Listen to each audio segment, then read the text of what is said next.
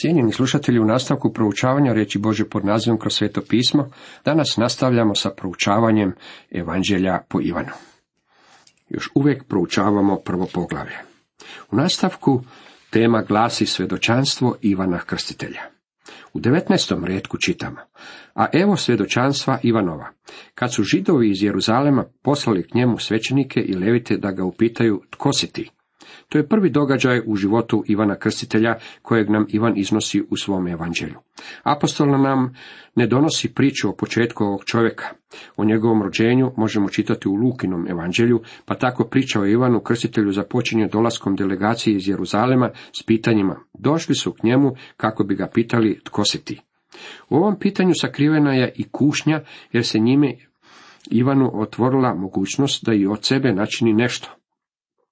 U Ivanu 3.30 nalazimo Ivanovu reakciju na poticaj njegovih učenika da od sebe načini nešto. Rekao im je, on treba da raste, a ja da se umanjujem. Kakva li je to izjava? To je tvrdnja koju bi svaki vjernik trebao izreći. Međutim, svaki vjernik trebao bi i živjeti prema njoj. On treba da raste, a ja da se umanjujem. Dragi prijatelji, ne može oboje biti na vrhu. Ili je Krist prvi u vašem životu i zauzima prvo mjesto, ili vi to jest vaše sebično ja, zauzimate to prvo mjesto. Nije moguće da obojica budete na vrhu. On mora rasti, a ja se umanjivati ili će biti suprotno. Zapazite koji je odgovor Ivan Krstitelj dao vjerskim vođama. On prizna ne zanijeka, nego prizna ja nisam Krist. Vidite, oni su mudro željeli sugerirati da bi on mogao biti Mesija. Imali su mesijansku nadu. Međutim, on im je sasvim jasno rekao da on nije Krist, on nije Mesija. Obratili su se pogrešnom čovjeku. Dakle, ako on nije Krist, kakva velika osoba on u stvari jest? Upitaše ga na to, što dakle, jesi li Ilija? Odgovori nisam. Jesi li prorok? Odgovori ne. Svakako ste zapazili kako kratko i precizno Ivan ovdje odgovara. Njegovi odgovori su koncizni i postaju sve kraći kako su ga vjerski vođe nastavljali ispitivati. Ako on nije Krist, tada je vjerojatno Ilija. Ako nije niti Ilija, tada je vjerojatno prorok. Oni misle na proroka kao što je bio Mojsije, koji je bio obećan u ponovljenom zakonu u 18. poglavlju u 15. redku. Ivan odgovara odrešitim ne. On nije prorok o kojem je bilo rečeno da će doći u ponovljenom zakonu. Tada mu rekoše, pa tko si da dadnemo odgovor onima koji su nas poslali? Što kažeš samo sebi? Bili su ustrani na tome da im mora reći tko je.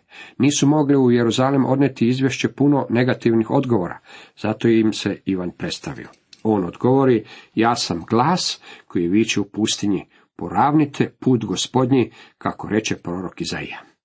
Zapazite da je on glas, vidite, Krist je riječ, Ivan je glas. Glas je sve što Ivan želi biti. Imao je veliku poruku za narod, poruku mnogo veću od onoga što je on bio. Ako ćemo iskreno, trebali bismo biti zadovoljni time da budemo samo glas, jer poruka koju imamo za reći ljudima je mnogo veća od nas samih. Taj glas trebao bi naravno proglašavati slavu Isusa Krista. Zapazite poruku koju iznosi. Poravnite put gospodnji. Drugim riječima, pripravite se za gospodnji dolazak. Mislim da je želio reći da se približilo kraljevstvo nebesko. Bilo je blizu u osobi kralja. Zato im je rekao, poravnite put gospodnji. To je bilo isto kao da im je rekao da iz svojih života izbace ono što je pokvareno, da se pozabave onime što je loše. I mi moramo učiniti to isto. Kada to učinimo, za nas se otvara zajedništvo s Bogom. U prvoj Ivanovoj 1.6 čitamo, reknemo li da imamo zajedništvo s njim, a u tami godimo, lažemo i ne činimo istinu. Moramo ispraviti svoje živote i to možemo učiniti priznavanjem svojih greha kao što smo o tome poučeni u prvoj Ivanovoj 1.9. Zapazit ćete da je Ivan rekao da navodi riječi proroka Izaije. Pripravite Jahvi put kroz pustinju, poravnajte u stepi stazu Bogu našemu. A neki izaslanici bjahu farizeji. Oni prihvatiše riječ i upitaše ga, zašto onda krstiš kad nisi Krist, ni Ilija, ni prorok? Sada ga suočavaju s čisto tehničkom stvari. Zašto onda krstiš kad nisi Krist, ni Ilija, ni prorok? Ivan im odgovori, ja krstim vodom, među vama stoji koga vi ne poznate. Onaj koji za mnom dolazi, kome ja nisam dostojan odriješiti remenje na obući. Mi danas ovog čovjeka nazivamo Ivanom Krstiteljem, međutim on je samo rekao da upotrebljava vodu. Iza njega dolazi jedan koji će krstiti ognjem i svetim duhom. Oganj je krštenje suda koje treba doći na zemlju. Krštenje svetim duhom desilo se na dan pedesetnice. Čovjek se može pitati je li Krist bio u tom mnoštvu toga dana. Ne znamo, mogao je biti. Onaj koji za mnom dolazi, kome ja nisam dostojan odriješiti remenje na obući, sluga mora učiniti svaki posao kojeg mu gospodar naloži učiniti. Učenik međutim mora učiniti sve osim odrešivanja remenja na učiteljevoj obući. To je bilo pravilo tog vremena. Ivan je rekao da je on samo sluga. On čak nije niti učenik, on je samo sluga. Nije čak niti dostojan da bude sluga, pa ipak to je ono što je on bio. To se dogodilo u Betaniji s onu stranu Jordana gdje je Ivan krstio. U uvodu sam skrenuo pažnju na činjenicu da nas je apostol Ivan uputio u svezi zemljopisa i vremenskih odrednica dešavanja radnje. Ovdje nam je dana stanovita zemljopisna lokacija. Zapazite osim toga da sljedeći stih započinja riječima sutradan. Ivan nam pokazuje da je onaj koji je došao iz vječnosti, riječ koja je postala tijelom, sada je smješten u određeno vrijeme i na određeno mjesto. Sutra dan Ivan ugleda Isusa gdje dolazi k njemu pa reče, evo jaganjca Božjega koji odnosi grijeh svijeta.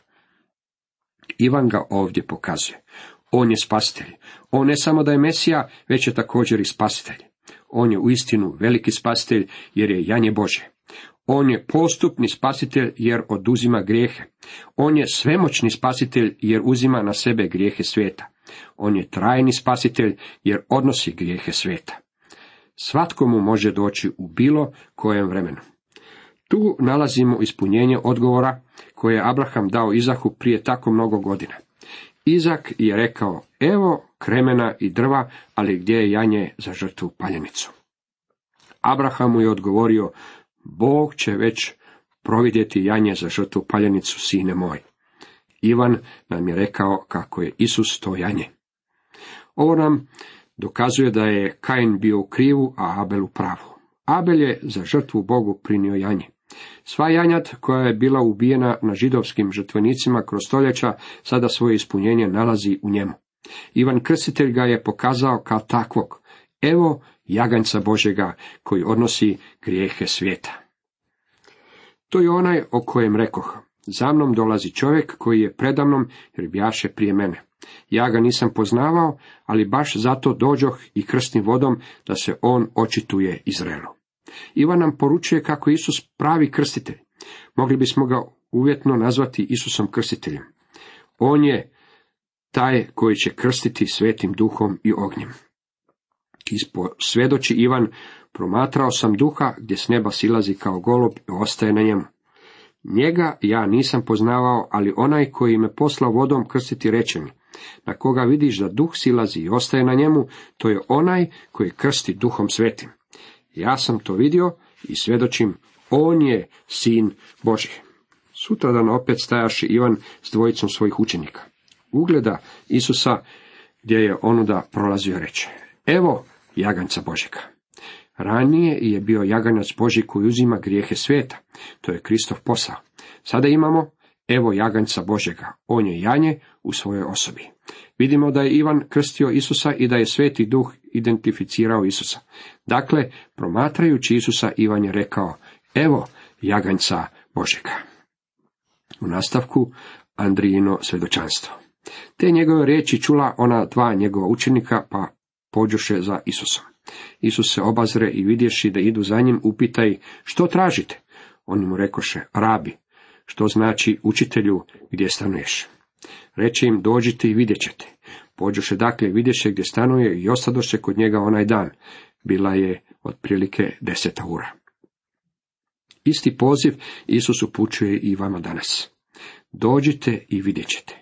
Iskušajte gospodina i sami se uvjerite je li dobar ili nije, čitamo u psalmu 34. u osmom redku. Zapazite kako Ivan ovaj događaj smestio u vremenu, bila je otprilike deseta ura. Jedan od ove dvojice, Andrija, bio je učenik Ivana Krstitelja i prva stvar koju je učinio bila je da je pošao po svog brata Šimona. Jedan od one dvojice koji su, čuvši Ivana, pošli za Isusom, bjaše Andrija, brat Šimona Petra. On najprije nađe svoga brata Šimona, teče mu, našli smo Mesiju, što znači Krist pomazanik. Dovede ga Isusu, a Isus ga pogleda i reče, ti si Šimon, sin Ivanov, zvat ćeš se Kefa, što znači Petar, stijena. Šimun je bio slab poput vode. Naš mu je gospodin rekao da će biti poput kamena. Mislim da su se svi ondje nasmijali, jer nitko nije vjerovao da Šimun može postati poput kamena, da će on biti čovjek koji će ustati na dan pedesetnice i ispropovjedati prvu propovjed koja će crkvi pridružiti tri tisuće ljudi. U nastavku Filipovo svjedočanstvo. Sutradan, ovom Isus poči u Galileju, nađe Filipa i reče mu, pođi za mnom. Filip je bio iz Becaide, iz grada Andrina i Petrova. Ponovno se bavimo zemljopisom. Becaida se nalazi na Galilejskom moru. Znamo da su Petar, Andrija i Filip živjeli ondje. Bili su ribari. Filip nađe Natanaela i javimo. Našli smo onoga o kome je pisao Mojsije u zakonu i proroci. Isusa, sina Josipova iz Nazareta. Reče mu Natanijel, iz Nazareta, da može biti što dobro? Kaže mu Filip, dođi i vidi. Natanaelovo svjedočanstvo. Natanael je mudrijaš i ovdje izriče jednu svoju mudroliju. Može li iz Nazareta doći išta dobro? Mislim da se nasmijao svoje šali. Međutim, Filip se nije smijao. Samo mu je rekao, dođi i vidi. To je ono što je uistinu važno. Doći i vidjeti. Kad Isus ugleda gdje Natanijel dolazi k njemu, reče za njega. Evo istinitog Izraelca u kojem nema prijevare. To je bio Izraelac u kojem nema prijevare. Vidite, iako je ovaj čovjek bio mudrijaš, nije bio prijevaran ili sklon spletkama. U njemu nije bilo ništa od starog Jakova. On je Izraelac u kojem nije bilo Jakova. Kaže mu Natanael. Odakle me poznaješ? Odgovori mu Isus. Vidjeh te prije nego te Filip pozva, dok si bio pod smokom. Na će mu Natanael. Učitelju, ti si sin Boži. Ti kralj si Izraelov. Gospodin Isus je među svojim učenicima imao dvojicu koji su sumnjali. Onaj na početku zvao se Natanel, a onaj na kraju zvao se Toma. Ovaj čovjek, skeptik, koji se čudio, može li iz Nazareta doći išta dobro, priznao je i prije nego što je razgovor bio gotov, da je Isus Boži sin, kralj Izraelov. Kad je Natanael priznao da je gospodin Isus Boži sin i kralj Izraela, time je otkrio da je iz Nazareta došlo nešto vrlo važno. Odgovori mu Isus. Stoga, što ti rekoh, vidjeh te pod smokvom, vjeruješ, i više ćeš od toga vidjeti. Gospodin ga je blago ukorio, upitavši ga je li uzvjerovao samo zato što ga je vidio pod smokvom. Isus mu obećaje da će vidjeti i veće stvari. I uistinu, tijekom naredne tri godine, Natanael je vidio stvari koje su bile mnogo veće od ove. I nadoda, zaista, zaista kažem vam, gledat ćete otvoreno nebo i anđele Božje gdje uzlaze i silaze nad sina čovječega. Naš je gospodin rekao ovome čovjeku. Evo istinitog Izraelca u kojem nema prijevare. Isus ove riječi podupire spominjući događaj iz života patrijarha Jakova, koji je, dok je bio mladić, pobjegao od kuće. U stvari, morao je napustiti dom, jer ga je njegov brat Ezav želio ubiti. Prvu noć u tom bijegu proveo je u Betelu i ondje mu se ukazao gospodin. S neba su se spustile ljestve i po tim su ljestvama silazili i uzlazili anđeli. Za Jakova je poruka bila ta da Bog nije izgubio vezu s njim. Mislio je da kad je napustio dom, da je tada napustio i Boga, da ga je ostavio ondje. Imao je, naravno, vrlo ograničene poglede na Boga. U Betelu je naučio da će Bog biti s njim. Naš je gospodin upotrebio ovu sliku i rekao da je on bio te ljestve. Vidjet ćete anđele Bože kako ulaze i silaze na sina čovječega. Anđeli su mu služili i anđeli su mu bili podlošni. Tu mu je bila dana vlast nad anđelima. Mogao ih je poslati kao glasnike u nebo, a oni bi se jednako tako i vraćali. Tako je Isus rekao Natanaelu da će vidjeti otvoreno nebo i Bože anđele kako ulaze i silaze. Vidjet će da će Bog koji stoji na vrhu ovih ljestava o ovome reći, ovo je sin moj ljubljeni, u njemu mi sva milina, kako to čitamo u Evanđelju po Mateju u trećem poglavlju u sedamnestom redku. Ljestve su Krist i samo po njemu vi i ja možemo uspostaviti vezu s Bogom. Gospodin Isus je rekao, ja sam put i istina i život. Nitko ne dolazi ocu osim po meni. Čitamo Ivan 14. poglavlje 6. redak. On je ljestve, ne one po kojima se penjete, već one u koje se pouzdajete, one na kojima počivate i u koje vjerujete. To je ono što moramo zapaziti ovdje.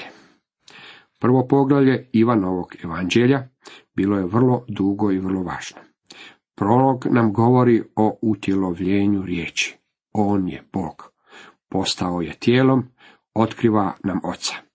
Zatim su nam ga predstavili svjedoci. Ivan Krstitelj nam je posvjedočio da je Isus Krist onaj koji otkriva Boga. Andrija je posvjedočio da je Isus Mesija. Filip je posvjedočio da je Isus ispunio stari zavit. Nataniel je posvjedočio da je Isus Boži sin, kralj Izraela. Cijenjeni slušatelji, toliko za danas.